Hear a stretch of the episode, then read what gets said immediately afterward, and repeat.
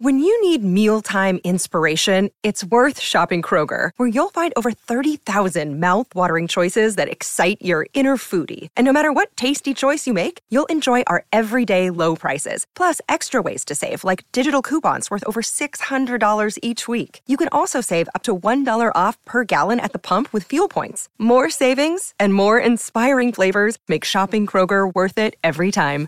Kroger, fresh for everyone. Fuel restrictions apply. Mother's Day is around the corner. Find the perfect gift for the mom in your life with a stunning piece of jewelry from Blue Nile. From timeless pearls to dazzling gemstones, Blue Nile has something she'll adore. Need it fast? Most items can ship overnight. Plus, enjoy guaranteed free shipping and returns. Don't miss our special Mother's Day deals. Save big on the season's most beautiful trends. For a limited time, get up to 50% off by going to BlueNile.com. That's BlueNile.com. This holiday season, the Tunnel to Towers Foundation delivers on its promise to do good and never forget the sacrifices America's greatest heroes have made for us with their annual season of hope. Between Thanksgiving and New Year's Eve, the foundation will deliver mortgage free homes to dozens and dozens of America's catastrophically injured veterans, fallen first responder families, and Gold Star families. Bring hope to heroes. Donate $11 a month to Tunnel to Towers at t2t.org. That's T, the number 2, T.org. Hi, everyone. I'm Dr. John White, WebMD's Chief Medical Officer and host of the Spotlight On series from WebMD's Health Discovered podcast. For this special two part episode, you'll hear up close and personal journeys about being diagnosed with a rare type of cancer, multiple myeloma. He looked at me. I have been his patient for more than 20 years. And he said, This is really strange. You're an African American, age 57. I've never seen this before. This back pain that you're continually having with no signs of osteoporosis. No signs, exactly. And I didn't have any signs of osteoporosis in my family history. Listen to Health Discovered on the iHeartRadio app or wherever you get your podcasts.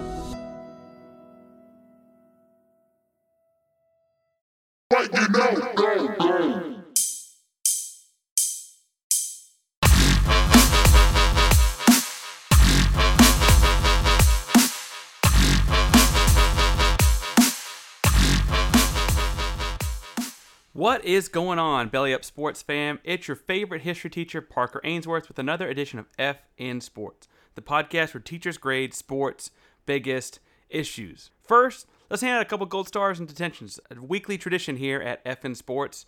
And during the Olympics, it's really, really easy to find heartwarming stories to hand out gold stars to.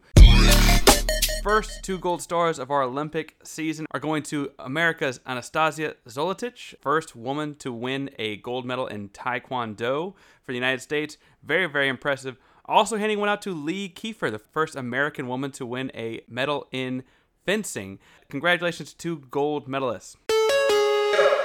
We have to hand out a detention to the boat that was in the way at the start of the triathlon or the starting gun shooter for firing it off too early or whatever that was. That was quite a mess. I don't know if you guys saw that at the start of the triathlon at the Olympics in Tokyo. However, the starting gun went off while the boat filming was still in the way of several competitors, which led to a mass confusion as to who could go, who couldn't go, when to go. It ended up being a false start. They restarted and so on. But it was really, really awkward and frankly, kind of dangerous. Like, had someone dove into the boat, that could have been a real problem. So I'm not sure where the blame goes there. Let's just boast it down to detention and talk it all out.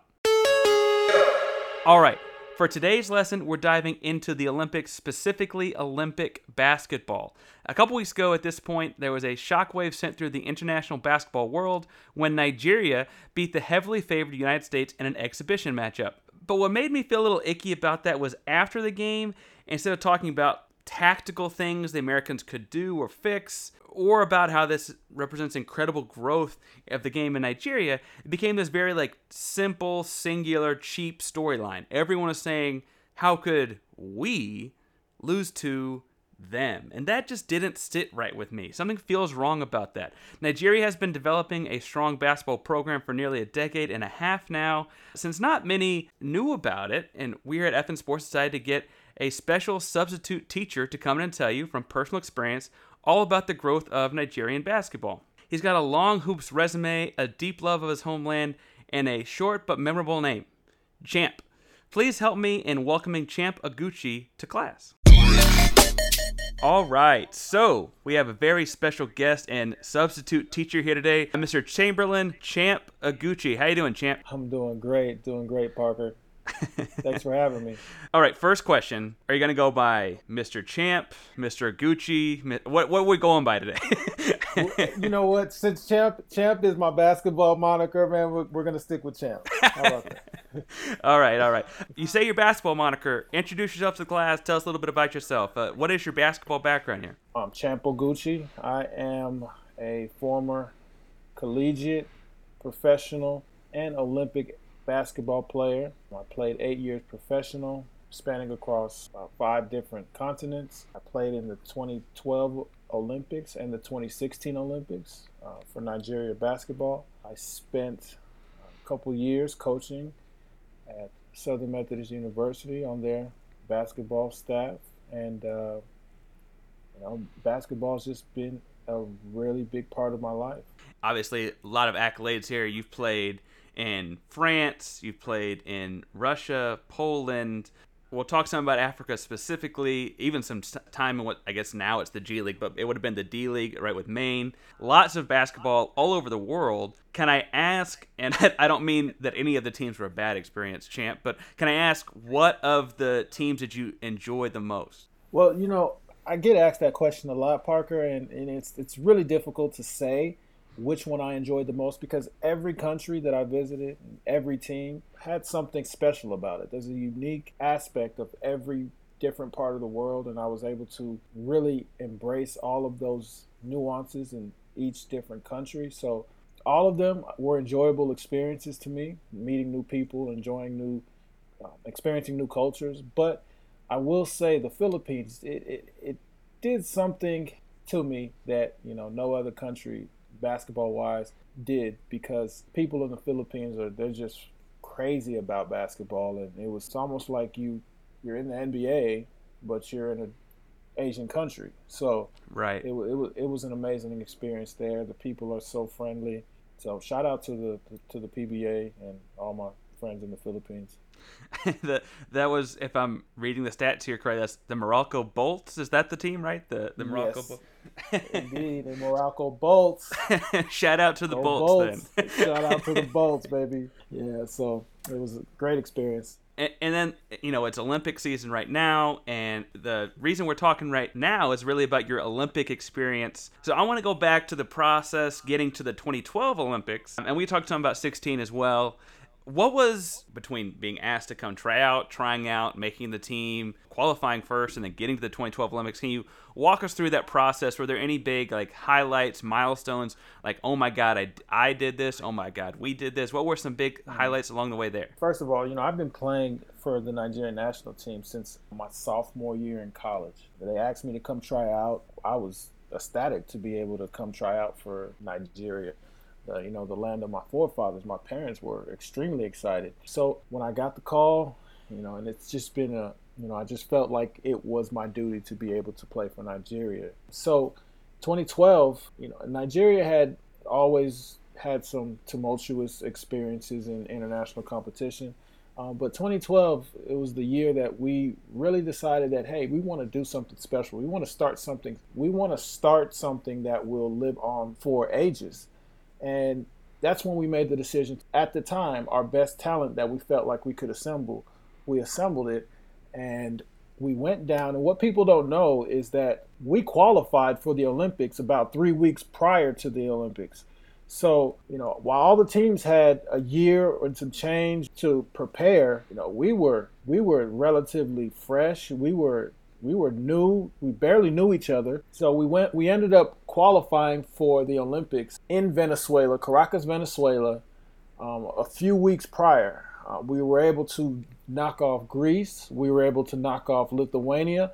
And we were able to knock off the Dominican Republic with Al Horford. So that what I believe was the start of what we are seeing now from Nigeria basketball. And that's kind of what I want to talk about. It does feel like that's the start. You know, that's the first time we're really seeing the nation on a national stage, on an international stage like that. As far as you know, here in the states, obviously people in Africa and in Nigeria would be paying closer attention. But as an American myself, that was the first. I, that was the first Olympics I remember thinking of Nigeria as this place that also played basketball. Obviously, there have been Nigerians in the NBA, but I hadn't seen that representation out there. What was that switch like? Like you said, we just decided we're going to do this.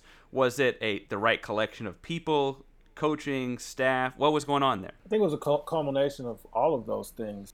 We were we were just bonded on another level. Like when you can, it was a, it was a situation, and I had never ever been on a team that close, that bonded to where you can look to your left and your right and know that you are playing for the same purpose and that guy next to you is going to be in the foxhole battling with you, battling it out from start to finish and giving it all he's got. And that was such a refreshing feeling. And I think once we all understood that about each other, it just took us, it gave us the confidence to go out and and knock off some of these top these top teams international. Well, and that's such a cool like patriotic fervor to be a part of, right? Because it you played plenty of professional basketball, champ, but that is different, right? When there's a, a flag on your chest. Absolutely, absolutely. Uh, you know, when you're playing for and you're representing the land of your forefathers, it, there's just a different pride about it. There's a different sense of responsibility that accompanies that, and I think Damian Lillard think he said it something after the France loss that he said, "Well, these guys play completely different than they do in the NBA," and that's that's true. Yeah, you know, I, I, it's very true. You know, I haven't seen Evan Fournier do what he did. I mean, I'm not saying that he's uh, he's not capable, but no, but he he had more points than anyone on the floor. that never happens. exactly. So, you know, he's a heck of a player, but you know, obviously there's a sense of um, of pride that that came with his performance. For sure. So uh, we're gonna talk some about the growth of the program since then. But 2012 is unique in that it wasn't the Redeem team like the 08 team, but you played a very talented United States team. We're not gonna dwell on that too much, but I know there's a story here about guarding a very special two guard on the other side. Can we hear a little bit about that? First of all, talented is an understatement for that team. Those guys were insane. Those guys were ridiculous. Yeah, it was. It was you know that that team that might be one. In my opinion, that's one of the greatest teams ever assembled, um, the greatest. And uh, yeah, to be lined up against the likes of Kobe Bryant, Carmelo Anthony, Kevin Durant, Chris Paul, James Harden, just to be on the floor with those guys, and to to, to say that, hey, listen, I was guarding Kobe, I was guarding LeBron.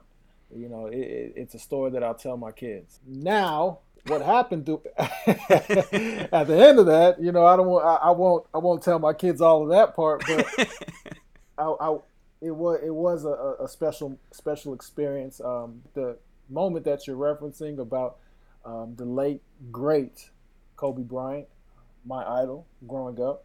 You know, I have a funny story about him. It was, we are, you know, I think it's the second quarter. We're in the second quarter and I'm talking noise the whole game, Parker. I'm like, Kobe, yeah, man, I got, man, I'm locking that up, Kobe. I'm locking it up. You get nothing on me today, Kobe. And so he comes down the court and he's shaking and baking. He's trying to, he's trying to, you know, shake me, and and I'm like, nope, nope, nope, nope, going nowhere, Kobe, going nowhere. so what he does, he shovels a pass to Kevin Durant in the corner. Kevin Durant with ease knocks down the triple, and Kobe's looking at me smiling as if to say, "Listen, young fella, I'm not I'm not even the one you have to guard." so at that point, I was like, wow, this team is is special for sure. And t- for what it's worth, the the second quarter when it sounds like you're covering Kobe himself, that was a really relatively competitive quarter. We'll leave the re- other three force the game out. We'll only talk about that one for the rest of time, yeah. right? That's all we're gonna yeah, ever that, talk about. Yeah, let's do. Yeah, um, yeah we'll, we'll, we'll focus on that. It was it was competitive until until Carmelo got hot, and um, you know the rest was history. Well, Literally. and Olympic Carmelo's a thing. Like that that tends to happen. You also played on the team in 2016.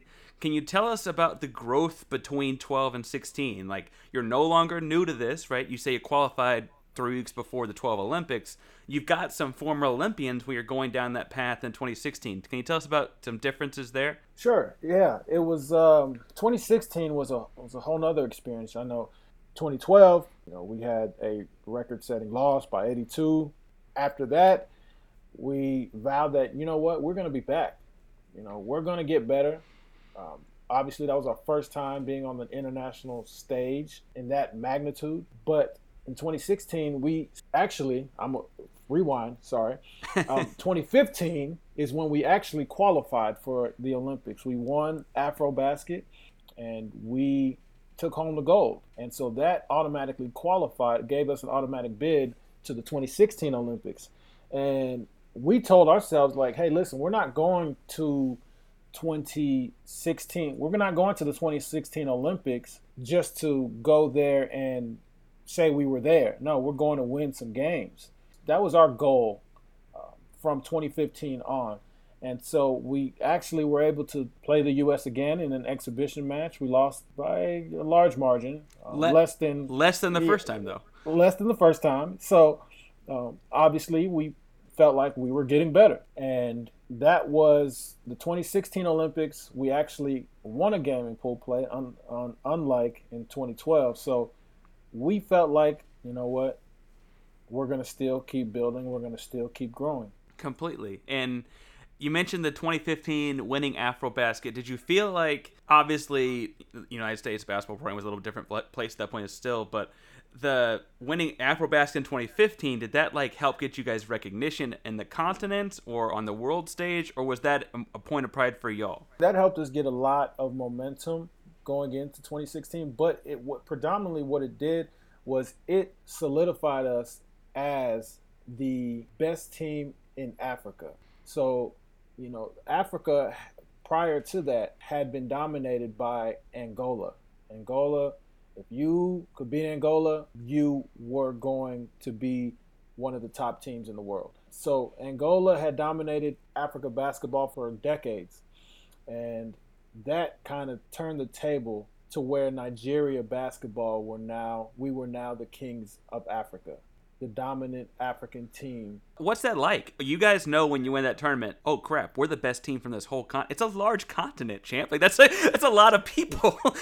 oh yeah, Definitely. Yeah, and and you know, we just we felt that it was long overdue for us. We knew that Nigeria has some of the best talent from the continent. And there was no reason for us to, to come in second place, to be or to play second fiddle to anyone. Because I mean, just look just look at the talent pool that Nigeria has to offer the world. And we knowing that we, we, we said that hey listen we we're going to be the, the best team in africa from here on from this day on. And that's what we continuously tried to do and that's what we've done. Definitely. And so you compete in the 2016 games. Again you mentioned y'all win a game in pool play. The margins are much closer. It, like the program is clearly moving in the right direction.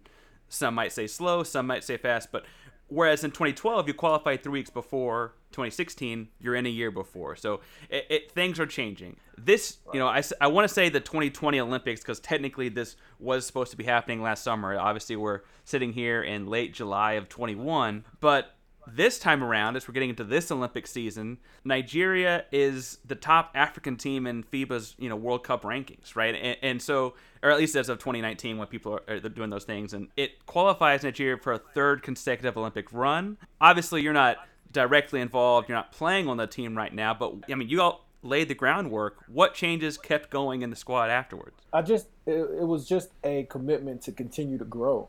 I think the the bas- basketball in Africa Nigeria especially is is growing. We're seeing more and more players of African descent in top basketball leagues worldwide.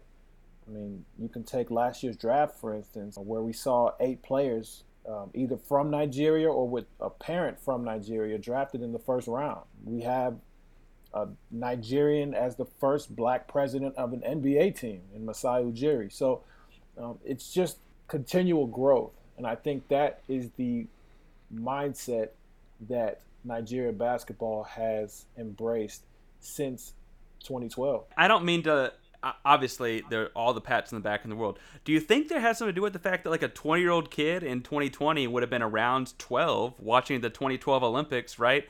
And like, oh, that's us. Like, like I think that has to matter, right? Absolutely, Parker. And I think, and this is like we had and we made a point to start reaching out to the younger generations, like a kid named Charles Bassey, who's projected to be a first round draft pick um, from Western Kentucky. He was actually at our practice in 2016. So the recognition, the the sense of pride that kids can now enjoy, uh, or they can now have seeing us represent Nigeria is is something that they are aspiring to be able to do as well in the future. And I and I just think that has played a huge part in in in the growth of Nigeria basketball is allowing younger generations to have pride in, in playing for the country. Completely. Uh, they hired coach Mike Brown, who has got his own great resume in the NBA as a head coach and assistant with Golden State Warriors most recently. And they took on a roster that currently has, I believe I counted eight NBA players on it. Precious Achiuwa is the biggest name, although Jahlil Okafor, if you're a little bit, you know, I'm 30. So Jahlil Okafor is like the name I think of. Uh, Josh Okogie, mm-hmm. like guys that you recognize if you watch NBA basketball are on this Nigerian team now. Do you do you think that that's as simple as reaching out to people like yourself that have the heritage? Or is it what's what's sparking the program to draw these guys in? Because i feel like that wouldn't have happened pre 2012 you don't get eight nba guys with the heritage to come to the team necessarily before y'all flip the switch there. I, I agree 100% and you, I, I just think it's just like I, like we said earlier it is a matter of people players like myself having more pride in the program. Um, people seeing that, hey, listen, uh, or look, Nigeria basketball isn't just a bunch of guys who just you know fumbling the ball around and, and shooting up air balls and bricks all day. No, these guys can actually play. These guys, they're just like me, and uh, I, I think that that is what has, I think, propelled Nigeria basketball to where it is today.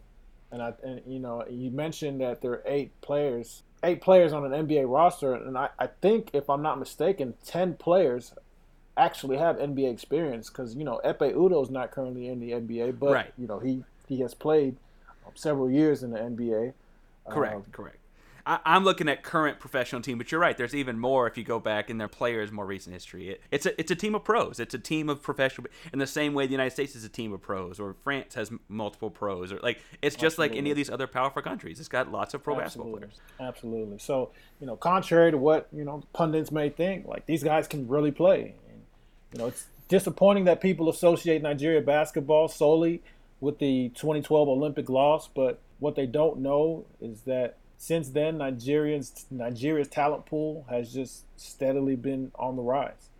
Well, and, and I, I think that while that loss is what people may be thinking of, the thing that I again we're seeing is that I think that that served a greater purpose. Like it, it is building a better program. You mentioned the pundits and champ. That's really what made me want to reach out in the first place. Is because I see that score breakout, and we had talked before, and I was like, oh man, like Champ played in that giant 80 whatever point loss, and now they're turning and beating the United States. Like, that's the growth of a program. It's a great story. And that's not the story that seemed to get told on things like ESPN. What's interesting is I think folks like yourself on social media, or the Ogwumikes on social media, or even like Emmanuel Acho, who's a very big sports personality and has some Nigerian heritage, right? The the idea there that like that sector of like social media, sports media was happy, but there were a lot of people that really used it as a chance to not celebrate this growth. What what did you take that as? For me personally, I just I, I took it as ignorance, and I'm not saying ignorance in a in a bad way. I just mean they don't know. They don't know that Nigeria has come this far. They don't know that Nigeria has sacrificed a lot of blood, sweat, and tears to be able to put themselves in a position to be not only be competitive, but to knock off the number one team in the world. Um, so I, I just think that it's just a matter of them not knowing all that Nigeria has to offer. And like I said, because unfortunately, a lot of people associate Nigeria basketball with 2012, and that is not who Nigeria basketball is today. Not at all. Uh, and frankly, who they are today is the team that beat the United States 90 to 87, and that's where the program is now, right? Is you have to show up ready to play, or they're going to beat you. And it obviously that's the 24 hours after the fact. You're seeing ESPN report on all those kind of things. Take us to that moment when you, I mean, you're sitting there paying attention to basketball you see the final score, the buzzer sounds. What is that like for you as someone who was part of laying this groundwork? Oh, I was ecstatic. I was I was so happy, and you know I was just so proud of the guys. I was proud of Mike Brown. I was I, I shed happy tears, you know, that that night because it, it was uh, it was a feeling of it was a satisfaction. It was a, it was you know it almost gave me a sense of it was a sense of pride knowing that this is what I sacrificed for. This is what the blood, sweat, and tears were for this is what I envisioned all along for Nigeria basketball, and this is and, and it came to pass. If I had told you, like you're walking off the floor in 2012, it's not a great night. I mean, it's an unforgettable night, unbelievable night in many ways, but the scoreboard was not great, right? And I go, hey, but champ, in, in nine years, y'all will beat the United States. Would you have seen it coming? Would it have been that's faster than you would have thought? Or is it really like, would you have been taken aback? I would have been taken aback. I would have been taken aback, but it wouldn't have surprised me because I saw the trajectory that we were headed down, and it was uh, it was only a matter of time. It was only a matter of time because I know, you know, Parker Nigerians are are, are really very unique group of people. And the most fascinating part about all of this is that Nigerian households traditionally don't prioritize sports at all. You know, if you ask any Nigerian parent what career path they hope their child pursues, professional sports will be at the bottom of that list. Right. It's they're very educationally focused. It's doctors, it, it, right? Absolutely, doctor. Uh, if you're not a, it's either doctor, lawyer, engineer, or failure for, for most Nigerian parents. So in fact, my parents hated the fact that I played basketball until I won my first three point contest in middle school and claimed a $40 gift certificate to Luby's, which my mom used to feed the family uh, the day that she didn't feel like cooking after church. So, so that is the most fascinating aspect of this. So I say that to say the way Nigeria has grown and, and the way Nigeria basketball has evolved it, it's just a remarkable thing to see.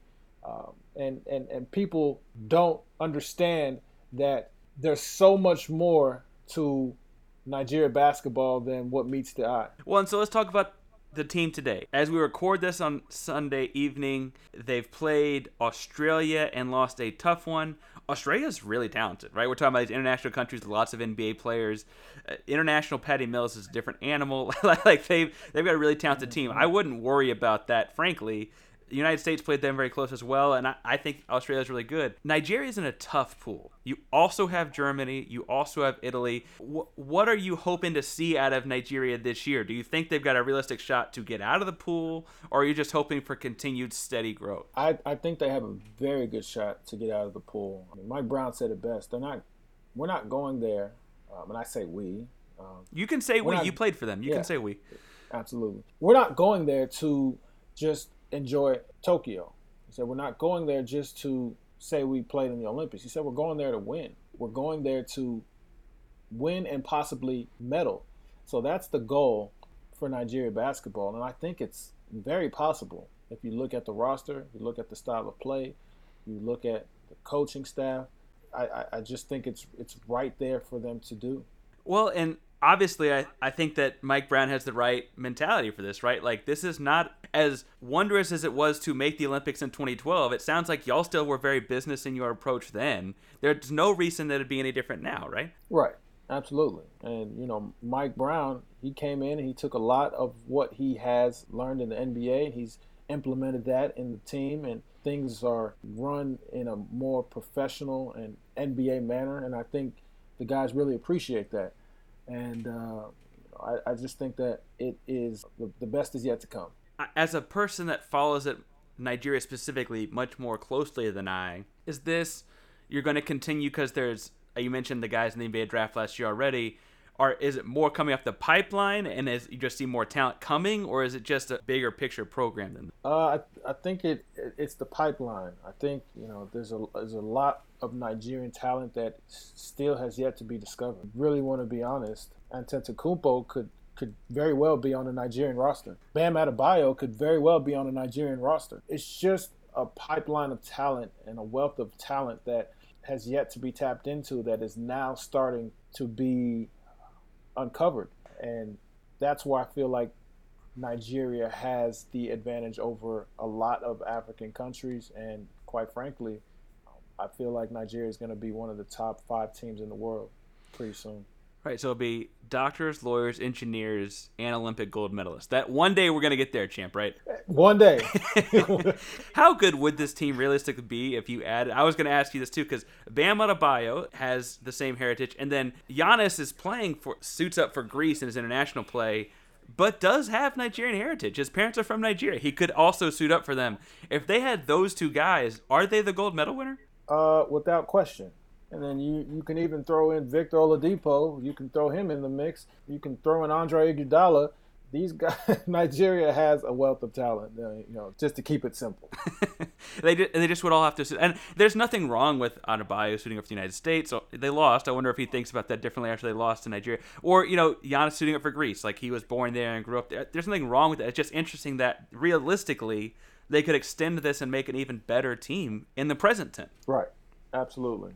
We talked about this Olympics. We talked about the kids going through the pipeline. Is there any bit? Obviously, medaling is like the big goal at the end of this. Getting some medal, getting a gold medal. Is there any end goal for you as like someone who started this path? Do you want to see them medal? Is it a soon thing? Do you want to see them like? Are you thinking like repeating? How big do you think this thing can really get to? Like I said earlier, I think this team can medal. I think this team can lead Tokyo with a medal, and I think this is this is the year that Nigeria actually proves to the world that hey, listen, this is not 2012. We are a new program.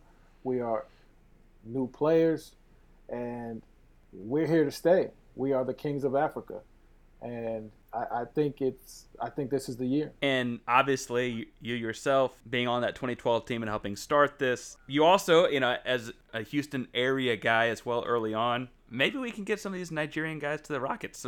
maybe we can. that's, a, that's a that's a good goal. I like it. I like it. yeah, we you can know, go. All all Oladipo was here for just you know he was he was here for a cup of tea, but uh, got him out of there, unfortunately. But uh, you know, Houston is. I don't know if you know about Houston, but it, it is one of the largest hubs for Nigerians. You know, they call Houston Little Lagos. Well, uh, I don't. If you have insight, the history of how that started, but I do know that current, like once it started, I know that that's where it is presently. Right, the the Ogwumike sisters are, are part of that as well. Right, their Houston area family has three WNBA siblings. Right, and one is currently playing for Nigeria. They tried to get Nneka on the team. That is a part of Houston culture. Absolutely, absolutely. So Houston, you know, is you know you can see a you'll find a Nigerian on anywhere you look, you know, in Houston and basketball, especially Nigerians in Houston. Parents are starting to be more accepting of their children playing professional sports, basketball in particular.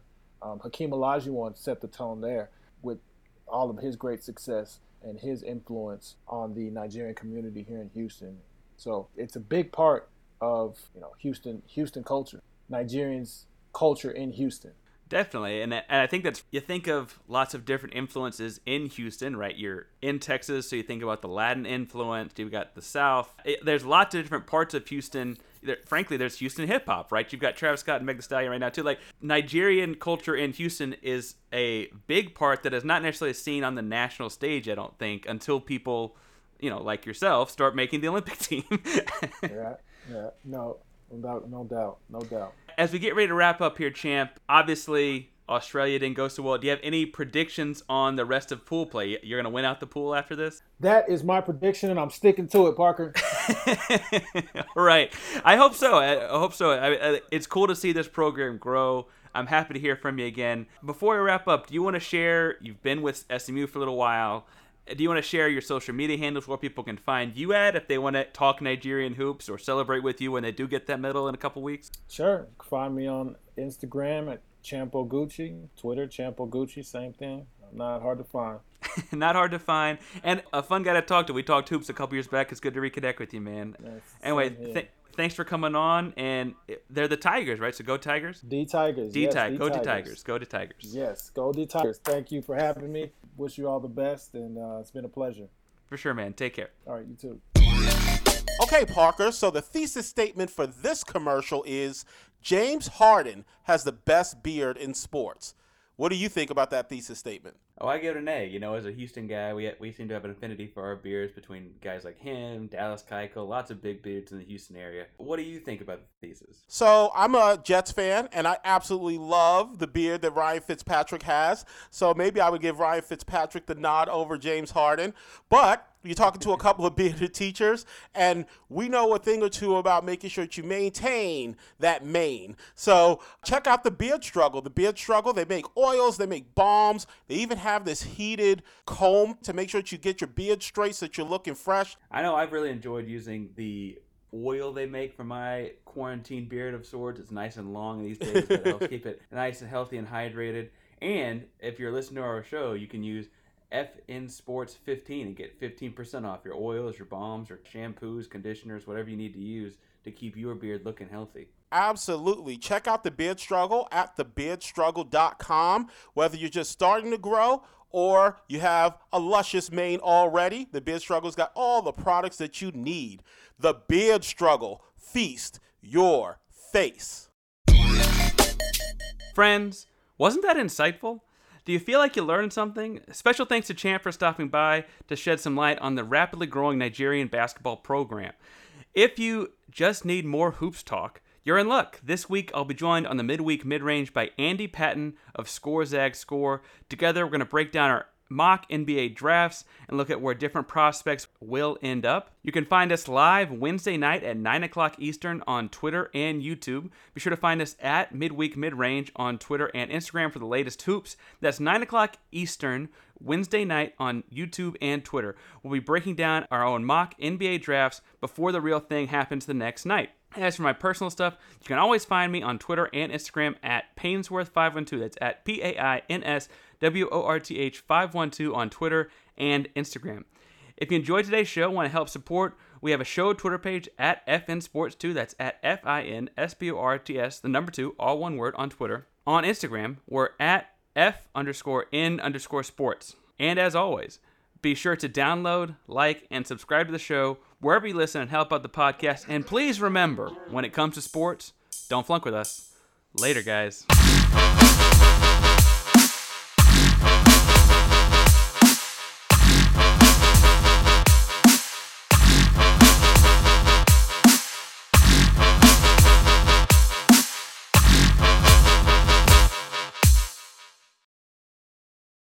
Mary redeemed a $50,000 cash prize playing Chumba Casino this year. I was only playing for fun, so winning this was a dream come true. Chumba Casino is America's number one social casino experience. It's serious fun. With over 80 casino style games to choose from, you too could win life changing amounts of cash. Be like Mary. Log on to chumbacasino.com and give them a whirl. That's chumbacasino.com. No purchase necessary, void or prohibited by law. 18 plus. Terms and conditions apply. See website for details. The voice in the preceding commercial was not the actual voice of a winner.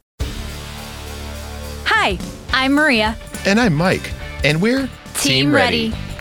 Black Hills Energy knows your home is where your heart is, so they want you to be ready. It's all about keeping you safe, prepared, and making your home as energy efficient as possible. Everything from how to weatherize your home to how to stay safe during extreme weather. Be ready for anything. Go to blackhillsenergy.com slash team ready.